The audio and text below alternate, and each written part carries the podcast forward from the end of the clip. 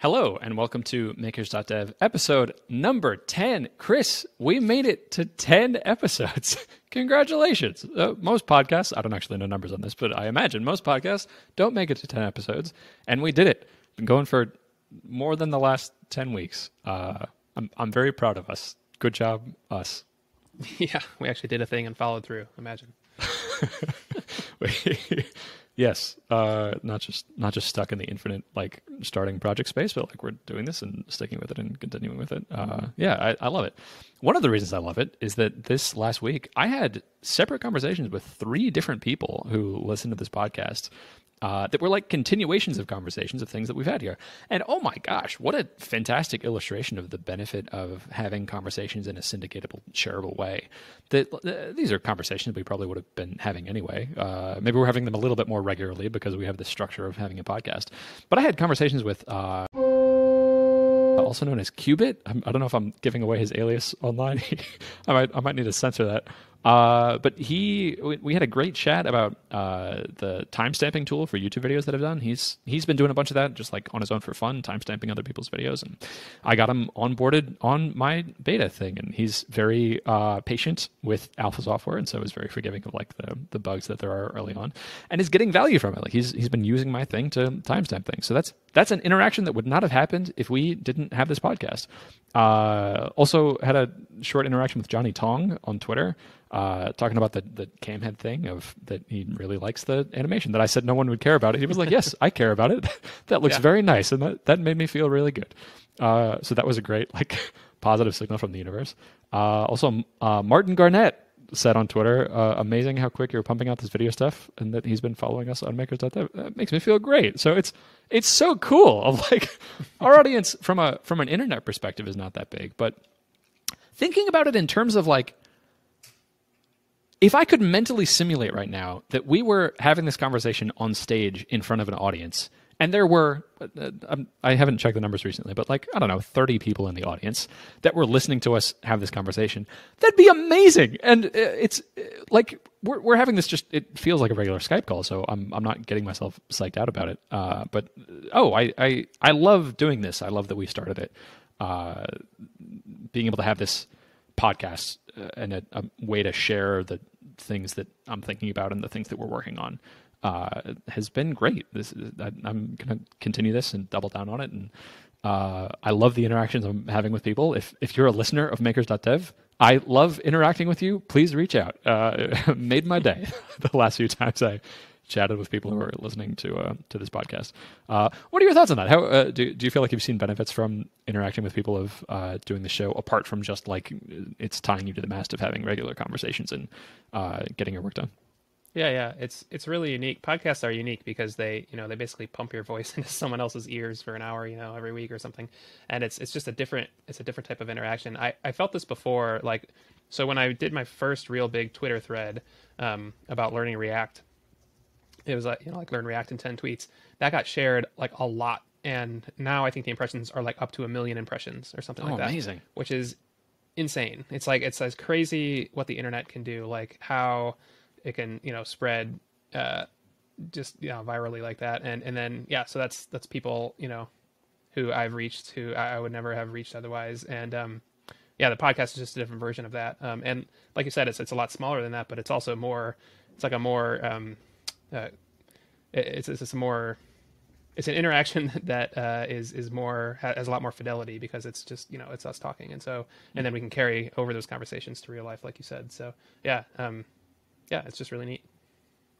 I love it. Uh, I need to. Like, I'll I'll link your thread with a million impressions about React in the show notes. Uh, I had a similar thing this morning with along the lines of like this video pipeline that I'm pushing out. There was a podcast that I was on uh, like two weeks ago. There was this hour, hour and a half long interview, uh, and I was chatting with someone on Twitter about uh, no code and the the idea that everyone should learn to code, uh, and the because doing this podcast was fresh in my mind, I extracted a clip from the the bigger podcast where I was talking about this concept and ran it through my pipeline, and that's just getting more and more smoothed out every single time I use it. Uh, was able to like get the clip of the exact part and then say transcribe it and edit those and get that done. And you know, the whole thing took like I don't know ten minutes from from the idea of like oh I think I said something about this on that podcast too. Okay, I have the video finished and uh, I can pump it out.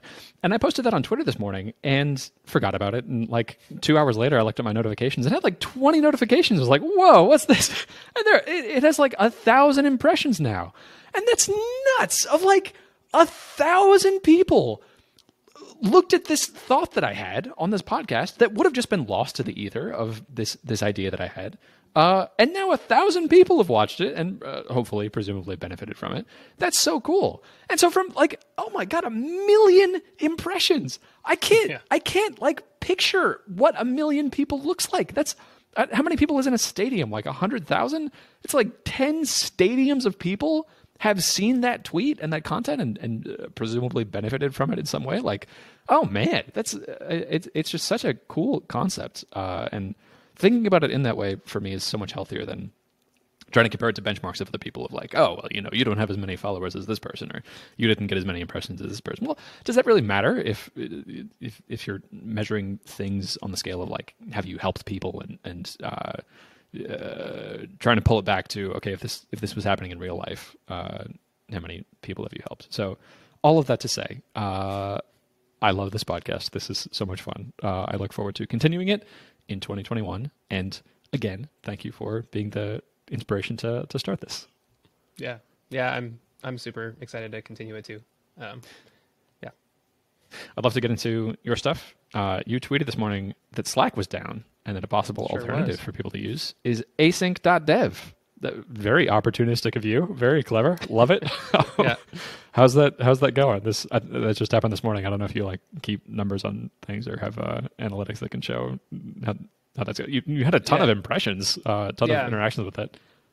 Yeah, yeah. Um, so I almost didn't tweet it. I was like, "Oh, Slack's down. Weird." Um, and then I was like, maybe I should say something, um, and I did. Uh, so last I looked, over like 200 people clicked the link, which is which is awesome. Um, Amazing.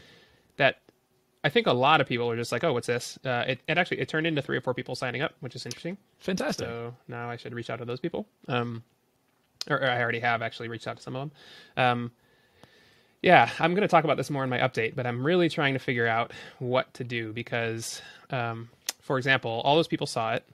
Uh, they I got a lot of positive feedback about it, but that is not the same thing as them being, you know, ready to try out a Slack alternative, you know, mm. um, and especially not being uh, ready for like their company to try it out. It's the exact same thing that Derrick uh, Reimer ran into when he was building Level, and so I'm just really, really cognizant of that lately. Um, how I might be getting all these positive signals, but that doesn't necessarily turn into anyone actually signing up or using it. And so, um, mm.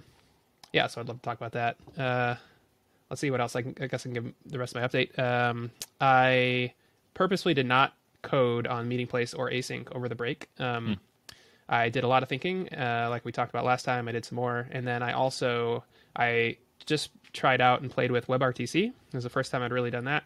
Cool. Um, I I bought a new domain name, which I I shouldn't have done, but um, I actually only did it because I thought to do what I had to do, I had to have a custom SSL certificate on a domain name. But it mm. turns out you can use WebSockets and WebRTC on just like the regular free Heroku plan as long as you just use the Heroku app domain. Mm. Um, so I didn't need to buy a domain name to try that out. Uh, Heroku app uh, works just fine. Um, what what was the domain name that you bought? Uh, I, I bought audioroom.dev. Um, that's yeah, a, that's so, a cool domain name. Yeah, yeah, it was twelve bucks, right? So um, you're, you're corner in the market on these .dev domain names. That's a... I know. There's a lot of single word dev, dev domain names still still mm. left, uh, but um, I, I think like, yeah, yeah. There's some really cool dev domains still left. Um, yeah. Anyway, so but yeah, I got WebRTC working for the first time ever, which is really neat. So now like I have a thing where you can go and you can connect to anyone in the world uh, and talk to them and it's completely over the internet. Uh, stun and turn work. Uh, I can explain how WebRTC works if you want, but stun and turn are um, basically allow you to punch through firewalls. And so, uh, yeah, and so it's just really cool. Um, so this is a skill that I have now. Which so WebRTC is something I thought about using on Async or Meeting Place or both, uh, and so I just wanted to try it out, and I did, and it works, and that's really neat. So fantastic. Also amazing that the technology exists that you can just add video conferencing or audio calls to an app, and that's that's become sort of a commodity. Uh, what a what a fun time to be alive! Uh, I would actually love a high level overview of WebRTC. This is something that I there, there's a lot of uh, things that I sort of want to build that, that would be cool to add video chatting or audio functionality to. Like in my media pipeline, I'm I'm very happy with Riverside right now, and I'm sure at some point there's going to be something about this platform that's annoying to me that like I'm, i want to be able to have a webhook of when an interview is finished, it can feed into other stuff. Uh, that like if if I could reduce the difficulty of building audio and video chatting, uh, I'd love to do. And also things I've thought about just for fun of like being able to have virtual movie nights. I'm not really happy with any platform that exists of being able to, to watch a movie with someone. There's there's like Chrome extensions that if both if everyone has a Netflix account, their Chrome extension will sync up the Netflix video. And like I don't want to do that. I don't want to have a movie night and say, all right, to join to be my friend, you have to have a Netflix right. account. Uh, so if I could, I, I already have a thing built that can sync up the video and right now we're chatting through a different platform and i would love to be able to say like oh you know you just go to this url and audio and video chatting are, are baked into it. Uh, how does webrtc work? The, I'm, I'm confused as to why you need uh, another server. My impression of it is that it's it's peer-to-peer and that you the, the whole point of it is that you don't have a, a central server. Yeah, so um, so there's a couple different types of servers you might need. So the first thing is that WebRTC is peer to peer, but you have to first like those peers don't know about each other. And so the first thing is it's called a signaling server, and that's just your server. Um, and so y- both of these peers are connected to your server, and you want to get them connected to each other. So the first thing you have to do is basically get the information from one peer over through your server to the other peer, and then get their information back to the other one. So that's what you need your server for, right? Um, you say their information. This is uh, this is metadata, or this is like the actual audio and video stream. No, not the actual audio and video stream. Okay. They're like where in the world they are. Um, okay. and now that's kind of complicated because it's not just an IP address, right? If they have a public IP address, then it can be that, and that's the most basic case. Like they have a public IP address, and so it's their public IP address. Sure, no one's going to have that though. That that would be right. ridiculous. Yeah. um, so the second case is you go through something called a stun server, which okay. is these are free mostly. So like Google and Mozilla both have them. Twilio has one, which is the one I'm using. Um, and what that is, it's basically what is my public IP. And so it goes through their network path to get their public IP and crucially the, the, the path through that network back to them. And so that's wrapped up in something called a peer description. And so like basically how can you reach me on the internet? And so that goes through your server to the other peer. Um, that's called an offer and then like an offer to connect and then they send back their peer description. So while they talk to the stun server get their peer description send that to you. Okay so now you both have offers to connect. Um, then you try to connect uh, or well you send an answer and then you try to connect. Um, for like something like 80% 80 to 90% of people that's all you'll need is like mm-hmm. you, if you have nothing weird with your network then you'll be able to connect. And at that point the peers are completely connected and you technically don't need your server anymore to transfer the streams. Um, so that's when it's like super. That's like the super nice case because then bandwidth isn't going through you at all, which means as long as the the two peers or multi peers is what I built. So I built you can connect any number of people together in like a mesh network. Um, Amazing. Yeah, right. It broke my brain a little bit trying to figure out all of the the signaling stuff, but yeah, basically I have to connect every peer to every other peer, and then it works. Okay. Um, yeah, so that's the great case. If though you're like behind a weird firewall, or especially like in enterprise settings, or I think actually my internet service provider does this too, like it does stun, regular stun doesn't work, mm-hmm. then you use something called turn. And what turn does is that actually sends all the data through a server. And so you can run your own turn servers, but I didn't want to do that, so I'm using Twilio's turn server, um, which you know, and this costs money because you have to actually send the data through their server. And so what it does is it acts like a relay, and so it goes through the the you know both peers connect to the turn server and then the data goes through the turn server. And so now it's actually not peer to peer anymore. It's peer to peer through this turn server.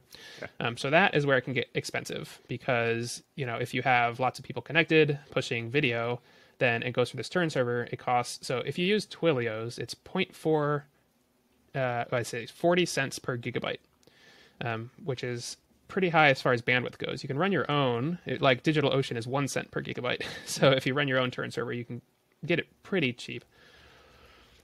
Yeah, so so, so that's uh, an overview basically. So yeah, it for the most cases, 80 to 90 percent of cases, after you connect, you can do peer to peer. That's fine.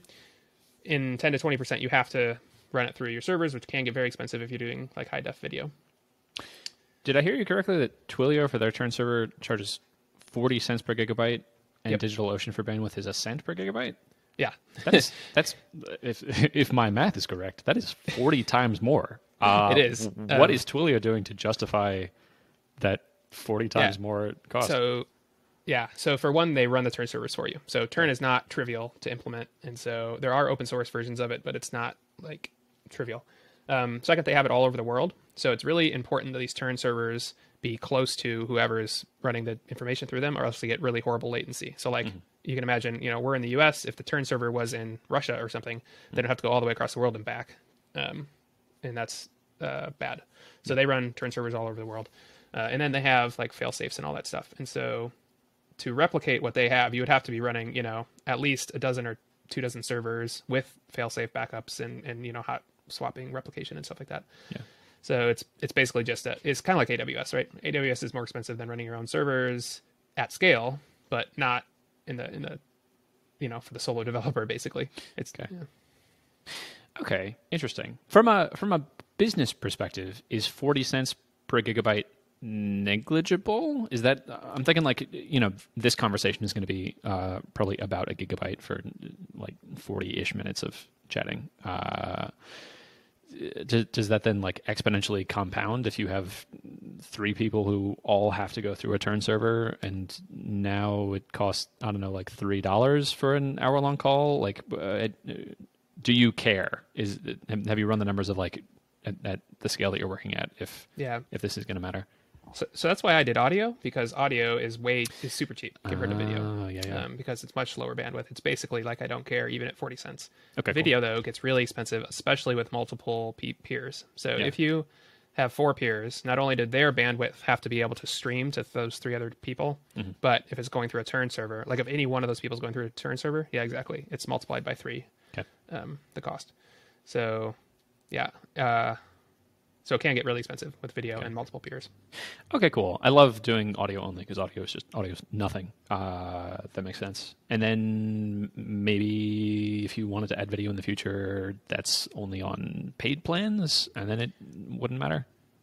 Yeah. So, um, yeah, exactly. So yeah, uh, uh, there are some ways you can do video sort of cheaply. Zoom, for example, I do not know how they get video as cheaply as they do, other than just they're at a huge scale. Yes. Um, oh, and it's great. If you can have a chat with like 400 people in it, and you can Yeah. see video coming from everyone else. I don't know how they're doing that. Yeah. So, so so that that is a you can do that with WebRTC too, but you have to go through another server called I think they're called gateways, and basically what there are multiple um, ways that you combine video streams into one.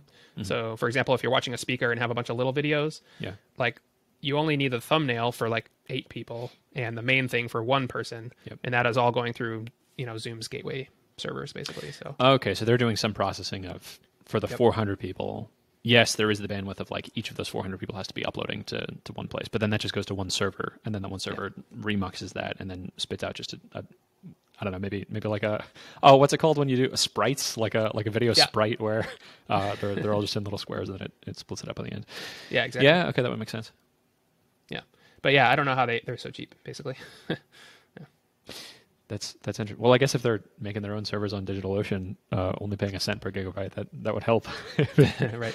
uh, 40 times less. Okay, and then a, a stun server, those are free if you're going through Twilio or Google's or Mozilla's uh, stun Yeah. server just to like expose your your IP address. I'm thinking like this is like ngrok. This is a way to to make a tunnel uh, into your network. So sort of. Uh, well, not really, because ngrok. Oh, you know who didn't run their command? All right, I was. I was going to ask you. About yeah, that, yeah, yeah. I totally forgot. but- um, so ngrok, as far as I know, actually runs your data through their server. Maybe, maybe not, but um, no. All a stun server does is tell you where in the world you are. So you hit it once. It's like Oh. where's my IP. So it's just it's it's it's more complicated than where's my IP because it's like where's my IP through all the different network layers. yes. yeah. But but that's basically what it is.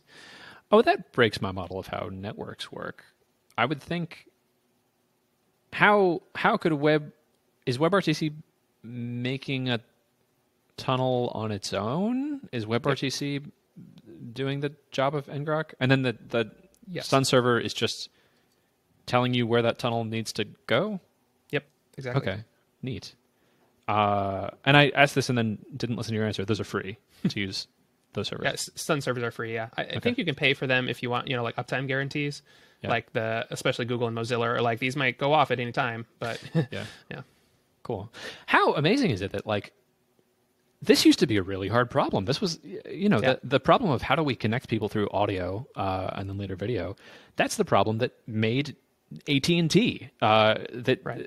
that that was that was a problem that was so complicated and so hard that it made these this multi billion dollar company. And now, if you're okay only serving 90% of people, you can just write up some code and spin it up. And now you you have created a communication channel for audio and video. Uh, amazing. It- it- this is what a what an exciting time to be alive. Uh, okay, so how how is audio chatting integrating in async.dev? What's the what's the plan there? yeah. So so there's two ways I might integrate it into either async.dev or Meeting Place. Um, well, so my first thought was actually to just make it its own Slackbot thing. So like in Slackbot, if you have Zoom hooked up, you can type slash Zoom and get a Zoom call, um, which is like a video default, you know, video by default or whatever. I think it'd be cool if you could type like slash room and get an audio call or like slash call, right? And then it pastes the link to an audio room. Um, so that I might actually still build that because that just sounds kind of neat, and um, we'll see in async.dev, it'd be basically the same thing. So like we're talking on async.dev, this really should be a call, and so maybe we need a synchronous call for this, right? And so just start it up. Um, that doesn't it doesn't fit 100% there because people probably have Zoom or something, right? Where it fits better, I think, is in Meeting Place. Um, there's something that a lot of uh, meetup organizers want, which is like a way to connect users with each other, like before and after the events. And in person, this is like this is easy because everyone's at the same place and they just break off and talk in small groups, and then the speaker happens, and then you break off and talk in small groups. So uh, what I think would be awesome is if there was a the platform did that for you, and I did um, over the holiday break there was a like an indie hackers holiday social which did this. They used the service and it allowed you to like basically sit at a virtual table and talk to just those people at your table. Um, and that was you know, that was the whole thing. So it was like a holiday party. You could like switch tables and like talk to you know whoever you wanted. Um, with something like uh, what I just built in with, with WebRTC, you could do the exact same thing like before a meetup event. You could have like a pre-meetup lobby and have like tables with like four seats, and you click on a seat, and then you're talking. That's four people, and uh, you know you're just talking with those people, and then the talk happens, and that's more like a, a Z- either a Zoom call or like a YouTube live stream or whatever. And then afterwards, you go back to the lobby and you can chat with people. Um, so that is how I'm thinking about integrating it into Meeting Place. I like that a lot, and I I can't remember if this was a, a call that we had on this podcast or uh, before we started it, but uh, I remember you telling me about Meeting Place, like and and how excited you were to to refocus on this uh, at the beginning of the pandemic. That like the the market has substantially changed, and uh, Meetup.com is no longer positioned in in a way to best take advantage of this. Uh, and I remember thinking like what a what a fantastic position you're in that you're approaching this problem.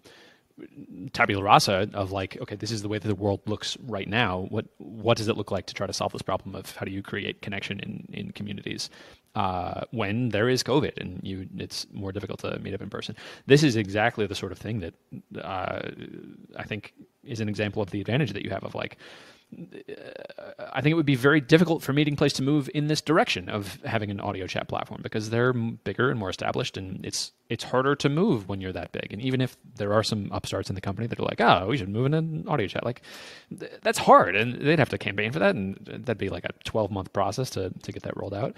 And you can just over a weekend be like, "Oh, let me learn WebRTC and roll this out," and I know my audience and the problems they have, uh, and have experienced this myself, and now you can be much better positioned to take advantage of the problem that's been created of needing a virtual way to have breakout rooms. Uh, I love the way you're approaching that too. Of like that's a that's a salient problem of the value of community is to be able to have those chats and serendipitous communications. That was something that I loved from Ali Abdaal's part-time YouTuber classes. They used the breakout rooms in Zoom very effectively. Uh, they'd, they'd have a little section of a lesson and then say, okay, here are questions to ask yourself in this little journaling exercise. And now you're in breakout rooms of three or four people each.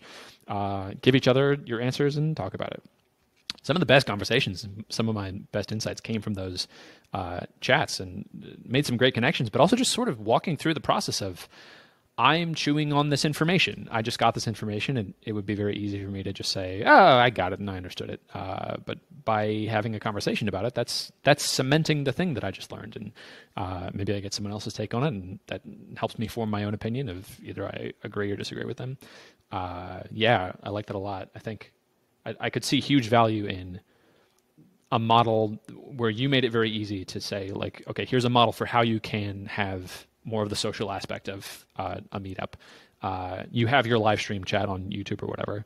Uh, here's how you do that. You post in your meetup group that this is what's going to happen, and here's the model of the the buttons that you push on async.dev to be able to have the audio chat.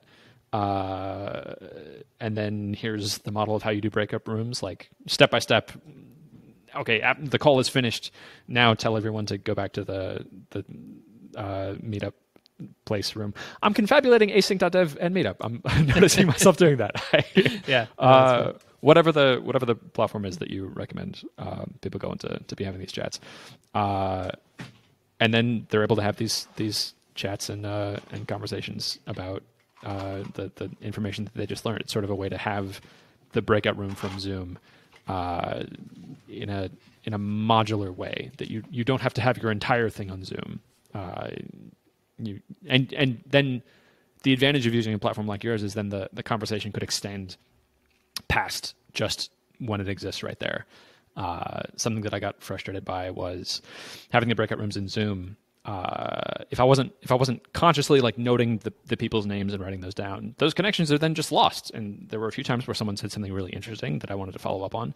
Uh, and because I had taken those notes and made those connections, I was able to go in a different channel and, and chat with them. But if that was that was more baked into the platform and it was very easy for me after that conversation to to continue it asynchronously, uh, I think that'd be yeah. a, a, huge benefit. So all of that to say, uh, yes, great. Uh, this I, I, think you're, I think you're you're sniffing out valuable problems and, and solving them in a in a way that makes a lot of sense for the the world that we're living in. Yeah, yeah, exactly what you said. Like uh, the, the the second part of that is like after the fact, you would get a kind of a dashboard report of you know you were in this table for you know 20 minutes with these people. Mm. um, and by the way if you want to message them you know click here and you have private messages basically. Um, mm-hmm. uh, yeah that all that kind of stuff is something that meetup organizers have told me that they're really fighting to find a way to do. And so yeah i'd like to i'd like to solve that for them. Love it. Uh, pulling back to me confabulating async.dev and meetup uh, and also your your uh, thoughts about like what to do next. How are you framing that? What's uh, what what are you seeing as next for this? You, have been doing a lot of thinking. Uh, I am starting to have trouble distinguishing uh, these two different platforms.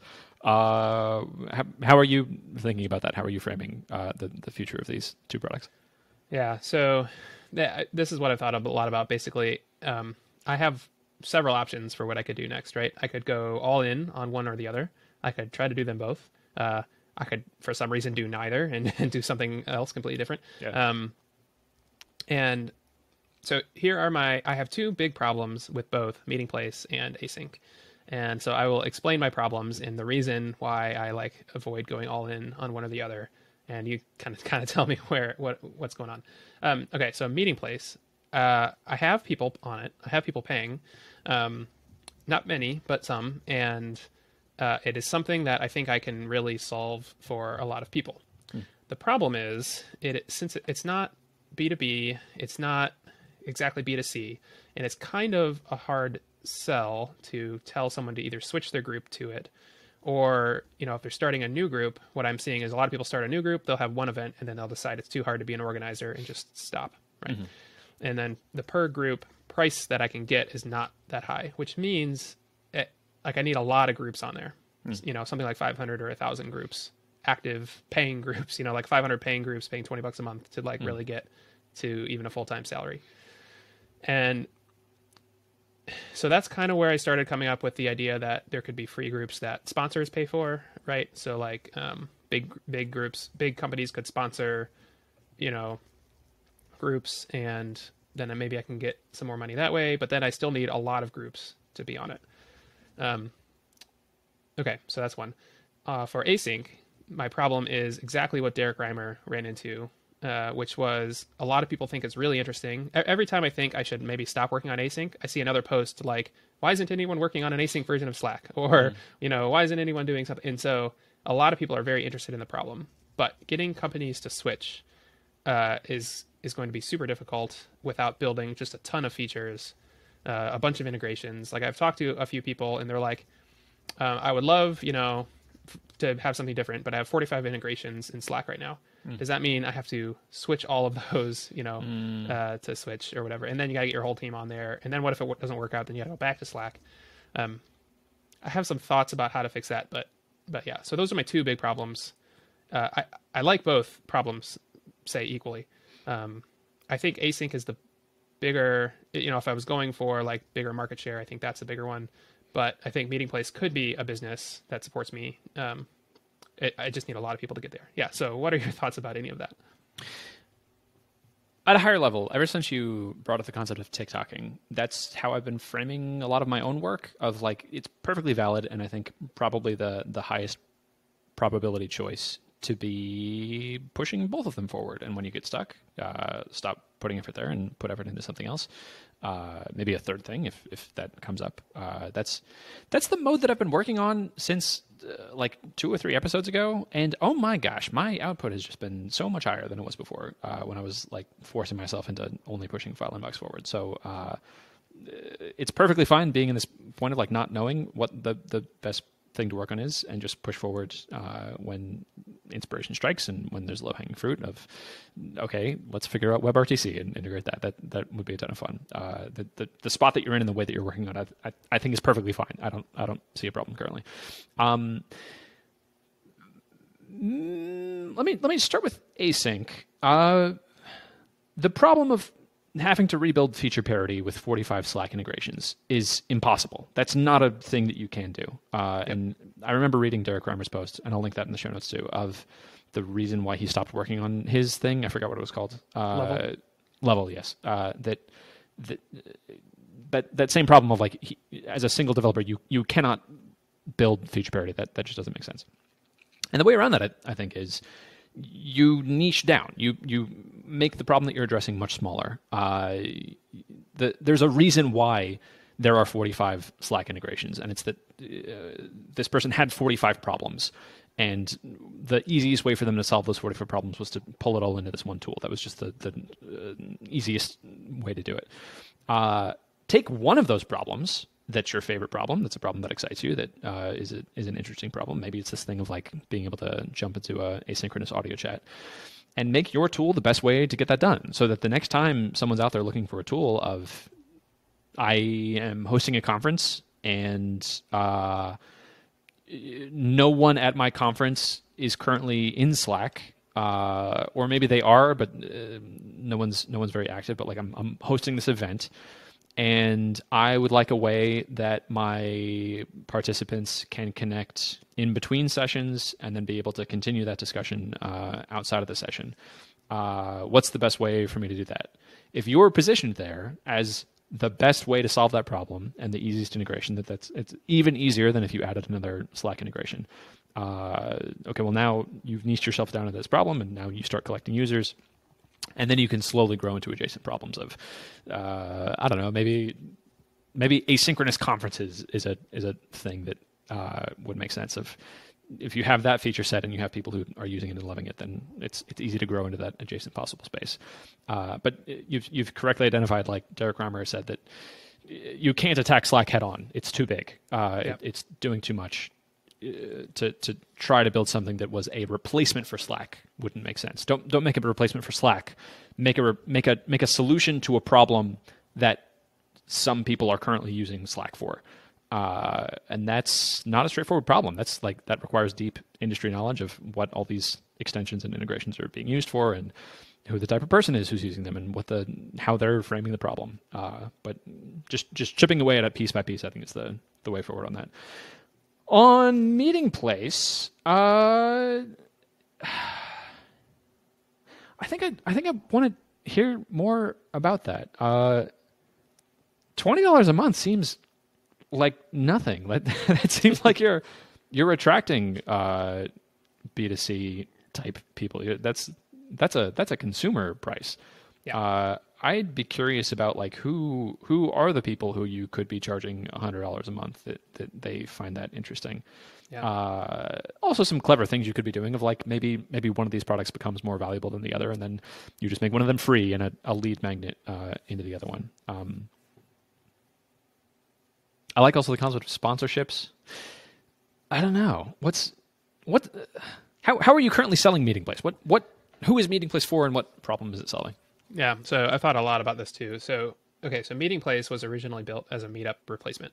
Uh, the way Meetup makes money is they charge organizers. There's two ways. They charge organizers a monthly fee, right, to run the groups, and then they charge. They have this Meetup Pro thing where big companies can run like a thousand groups all across the world, um, and they charge them more money per group, basically.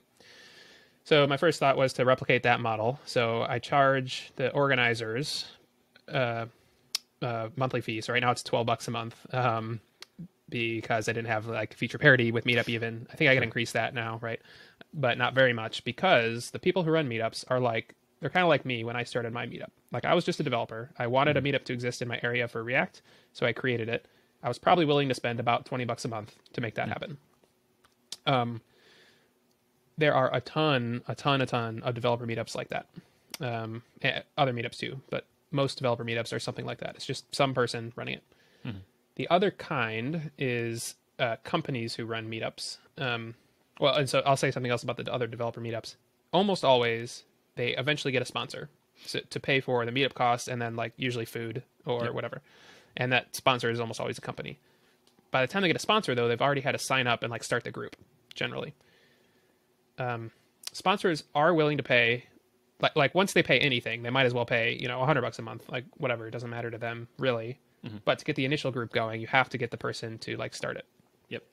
Um, that is why I thought if they're gonna, so yeah, so I could keep going with like trying to get people to pay twenty bucks a month, and then eventually they get that on a corporate card, right? Or that is kind of why I thought uh, I could just offer that level for free, and then do this external sponsorship thing. Um, or it's it's kind of who I want to serve. So that that is me serving that audience. The other one is the brands. So if I go after brands, then they're the ones willing to pay, you know, a hundred to a thousand dollars a group, you know, for some of the giant ones. Um, but it's more like an enterprise sale. It's very, you know, so it's it's, and I wouldn't be serving the like the developer meetup groups that I started the thing for. Um, yeah, so it's who who I want to serve, who has the money, and it's kind of the process, like how the things, how, how the thing happens, which is what makes it all challenging. Enterprise sale sounds gross. Uh, that would be easier with a, a co-founder who uh, liked that and, and already had those Right. connections. Um, okay, this is very interesting. I. It sounds to me like there is much more potential in offering this as a free product and just optimizing for like uh, this makes it easy to do the things that you could do with Meetup.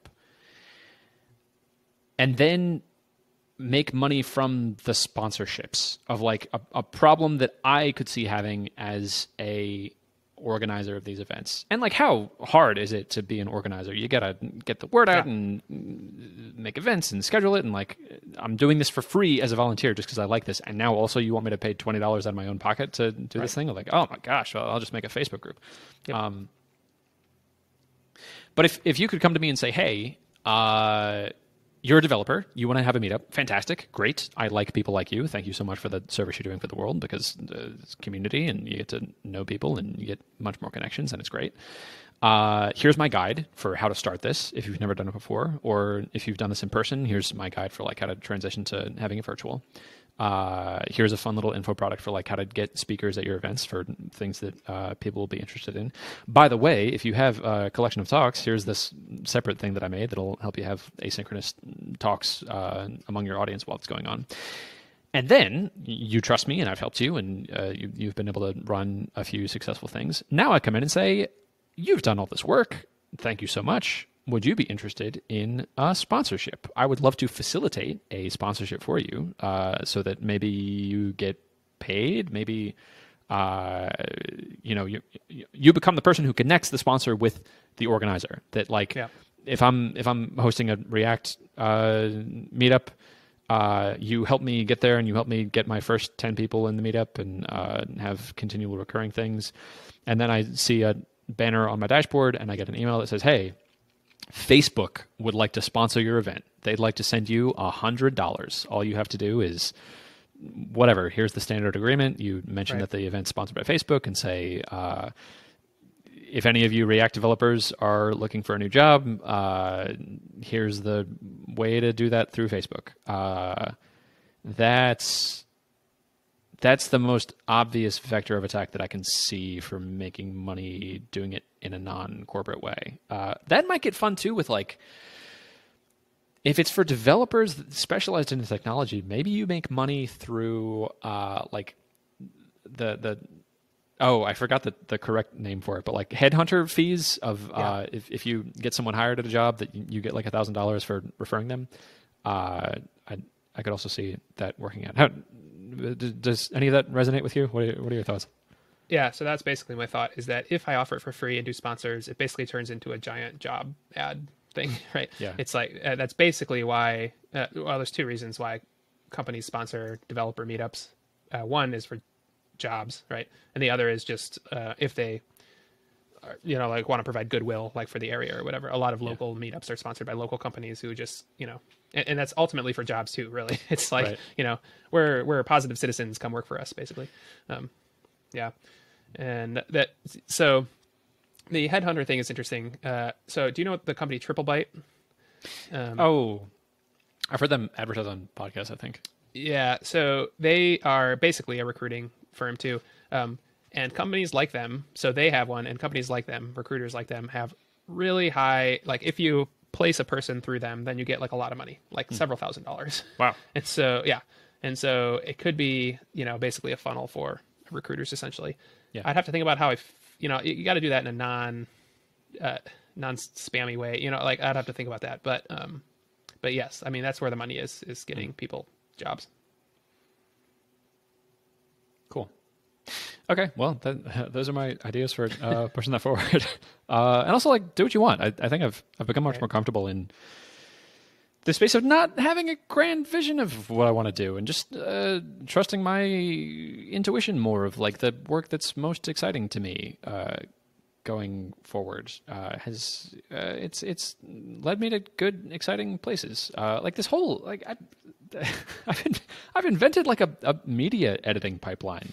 Uh, yeah. Over the last few months, that I had no plans to do earlier in 2020, and it just sort of happened. And now I'm I have all these thoughts about like maybe this is a separate product or maybe this integrates with another, another product but it's it's the work that i'm finding so much more enjoyable uh, that like i think I, I feel very fortunate to be in a situation where I have File Inbox, this product that's making enough money for me to live on. That like uh, it's it's not a lot of money. I'm not I'm not becoming like filthy rich based on the, the proceeds of this, but it's it's given me enough time and freedom to be able to think about uh, what direction do I want to be going in? And like, oh my gosh, I so much more prefer the reality where I can work on the work that's most exciting to me uh, instead of the work that I need to be doing to be maximizing for for money. Um, and like, that's of well, what am I trying to say?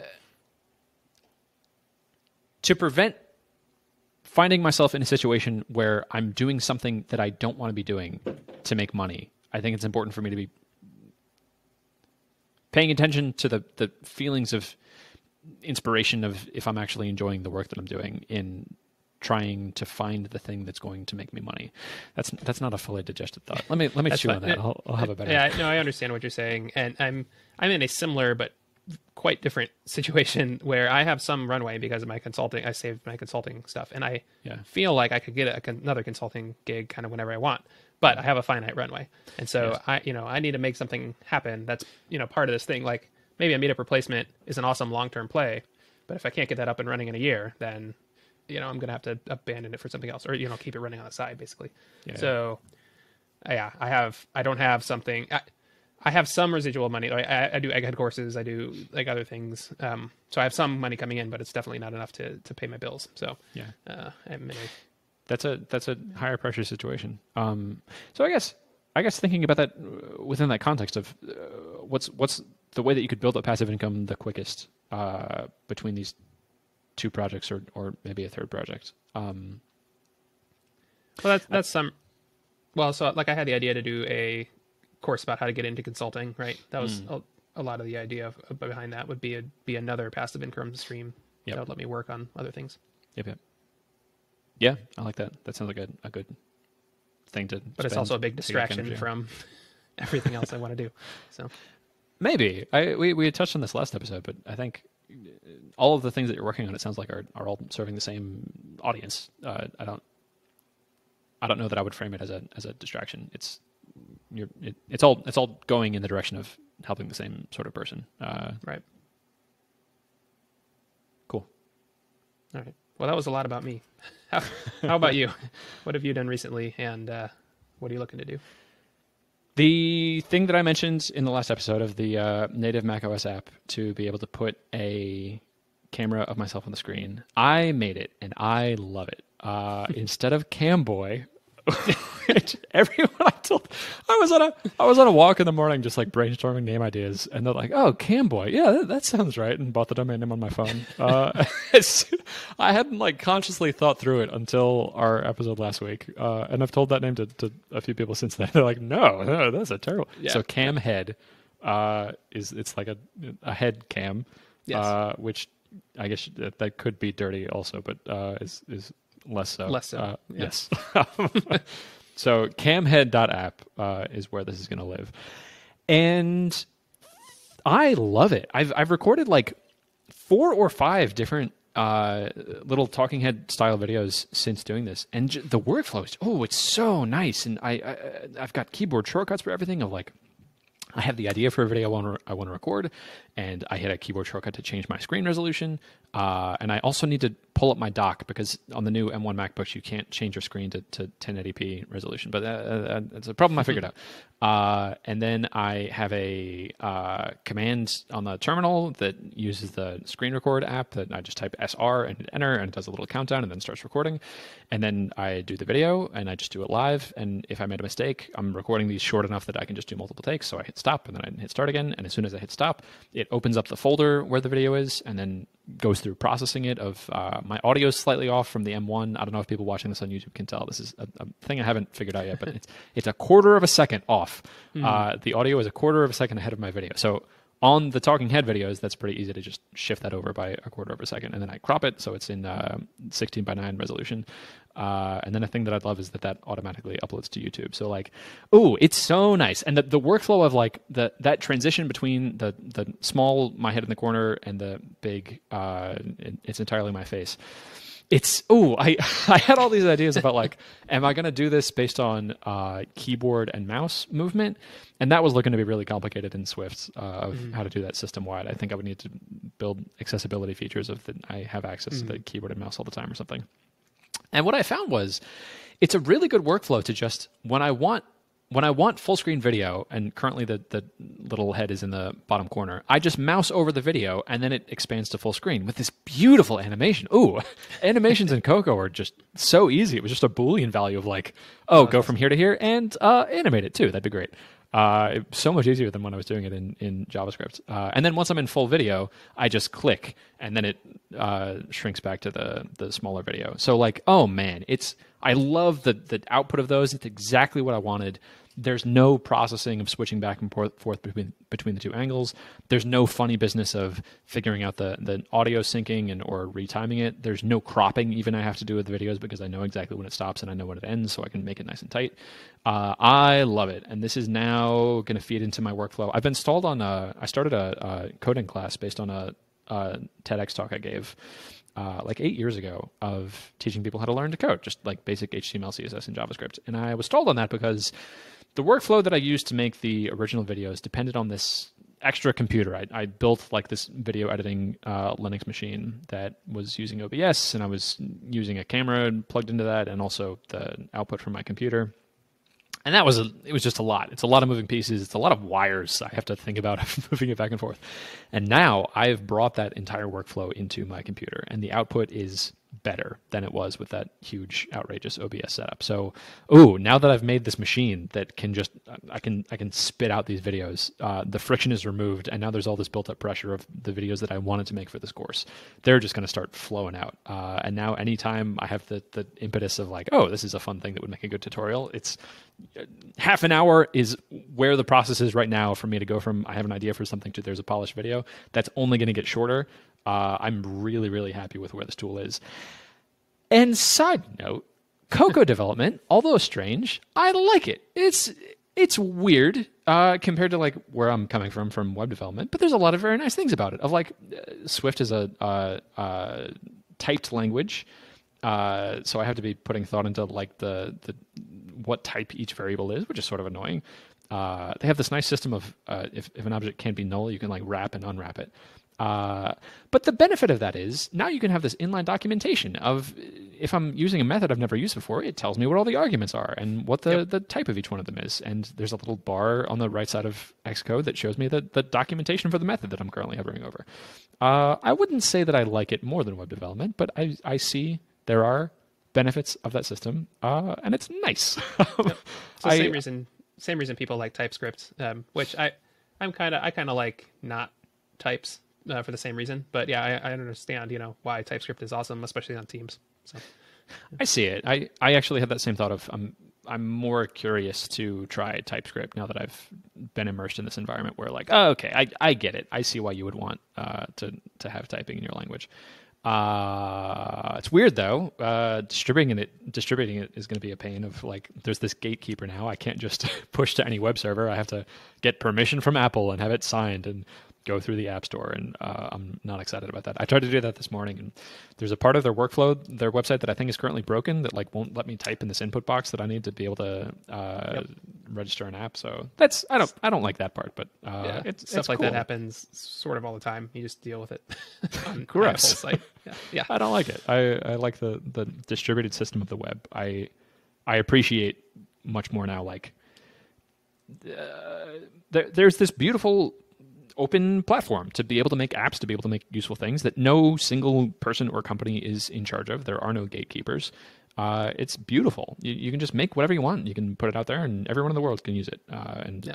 at, at, every stage of the platform, from hosting to domain names to uh, what language you're, well, I guess not what language because that's that's only JavaScript. Uh, to, right. to what framework you're using to host stuff. There's there's choices, and uh, it's it's it's very open. Uh, I like that. What and you, I see the advantages you, of having a more closed system. What you will like though is that if you put it on there and put a price on it, people will just buy it, and you will just like get that. money. yeah. So this is a question I'd like to ask you. I don't know what to do with this now. Uh, I, this is a thing that I built for myself because this is the perfect solution for me of what I wanted uh, to to make these sort of Loom style videos.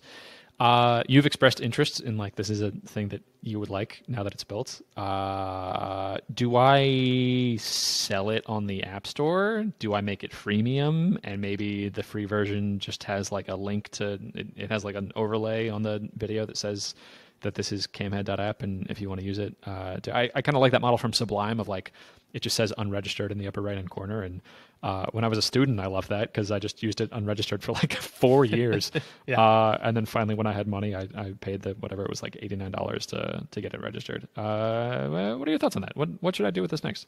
Yeah, so I have several thoughts. Yeah, I I said uh, as soon as you did it, I was like, oh, uh, I want that because I want to do talking head videos where, and I don't want to have to sync up my, you know, I don't want to have to put that in post, right? Yep. Um, so I thought about that. You should definitely put a price on it and put it in the app store. Um, freemium is an interesting model. You you could do freemium with uh, a watermark. Um, so so that's interesting, and then have like an in-app purchase to to upgrade.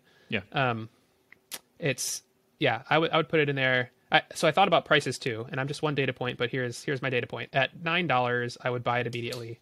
At nineteen dollars, I'd probably try if to look to see if there was a free version of something that would work first but then may um, end up ultimately buying yours anyway. And at twenty nine dollars, I would probably say I'll just use something free, even though it'd probably take way more of my time and be, you know, like that's an irrational decision. But yeah, I feel that. Yeah. So, but if you put it today on the App Store for nine bucks, I'd buy it and leave you a good review. So there you go. Cool. Okay. I would appreciate the good review for nine dollars. uh, and I think I want to try something weird of doing it freemium with a watermark. Yeah. And if you want to get rid of the watermark, I think I'm going to charge like a hundred dollars. All right, do it. And then if it's a thing that people are using, and so like the the benefit of that is, I would like for this to exist and be accessible to more people because I would like for there to be more video content in the world. That's my favorite type of content. Uh, I think you mentioned on one of the podcasts when you're when you're learning a thing like when you're learning how to sheet drywall, the the best form of information to learn that is through video from YouTube video. So like, I, I would just like more videos to be created, and this is a, a thing that would make that better. Uh, and then seeing that as like a lead magnet that now uh, more people are going to see that things are being made with this cam head thing, and because uh, it's going to be in the corner, and I'm sure people will ask like, oh, how was that made? Oh, there's a watermark here. And then for the people who care that there's a watermark, uh, those are people using it professionally that want to that like are making content for their egghead videos or whatever. Uh, and I've demonstrated value. You know exactly what you're going to get if you pay me ninety nine dollars. You're going to get the exact same thing, but without a watermark. Um, and it, it feels much more like Sublime of like you could be using this for years without paying for it, and that's fine. You're effectively doing free advertising for me.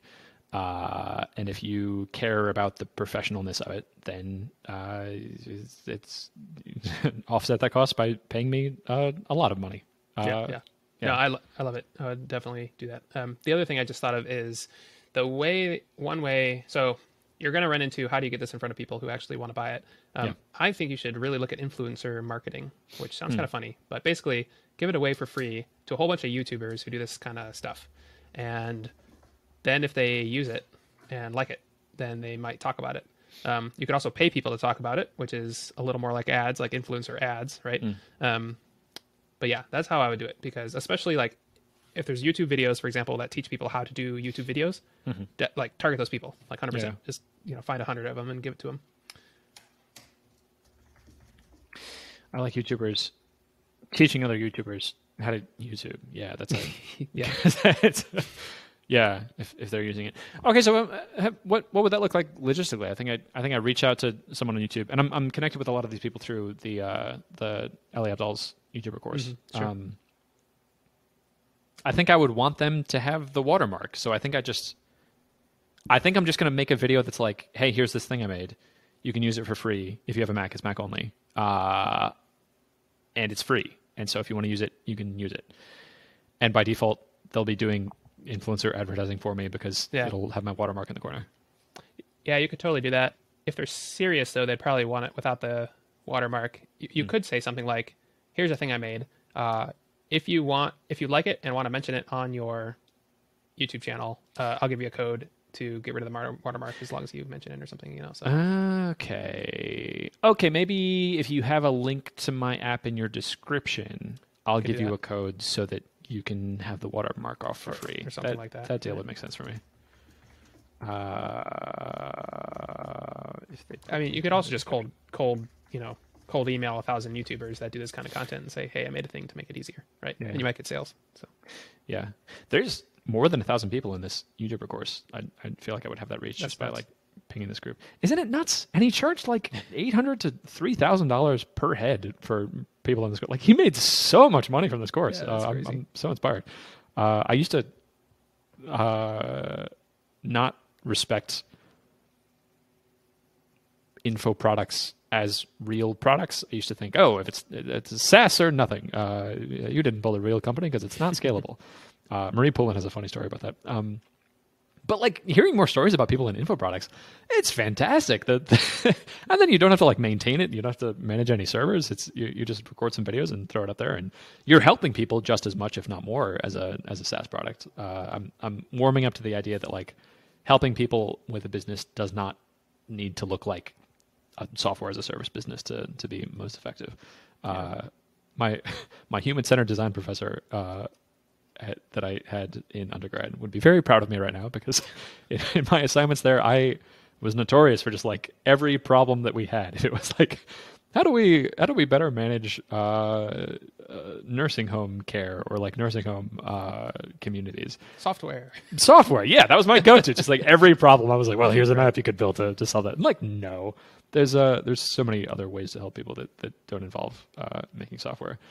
Uh, yeah, one more. Any, Go ahead. I was gonna say if anyone listening wants more info about how to do info products, watch Adam Wathan's um, MicroConf talk, it talks about how he made you know 600k on info products, Yes. and I remember being in the audience there, and everyone was basically like, "Oh, info products are a thing." Okay, Yes. yeah, Oh, one of my favorite MicroConf talks. Uh, I'll have that linked in the description. Also, my my recap of uh, Adam Wathan's talk. Yeah, it's nuts. The uh, info products are, are a very real business. You can make a book that will make you a million dollars. Uh, That's that's that's a thing that people do. Uh, it's if you're focused on like the thing that you're building as opposed to the audience and the problem they have and how to help them. That's how you get sucked into this trap of uh, let me start by building software. Uh, that if you're focused on like how do I help people the most effectively, that that will lead you to a lot of interesting places. It might look like software, it might look like a book, it might look like a, a video course, uh, it might look like a, a series of tweets. Uh, but as long as you're focused on the end goal of like helping people, that's that's the north star of how you be most effective. Uh, is that's that's the idea that I've uh, that I keep pulling back to. yep. All right, I, I love how I thought we would do like half an hour podcasts, and we're now over an hour. Yeah, well, it's the benefit of this medium. We can we can talk as uh, Yep. long as we're being interesting. Uh, I have other stuff, but we'll, we'll save it for another time. Sure. Uh, so that's all I got for now. Uh, do you have anything else you'd like to? Say Uh, no, I on- think for our, our tenth episode. Uh, yeah, exciting. Let's go to it is 100. very exciting. All right, well, goodbye, and I'll see you next time. All right.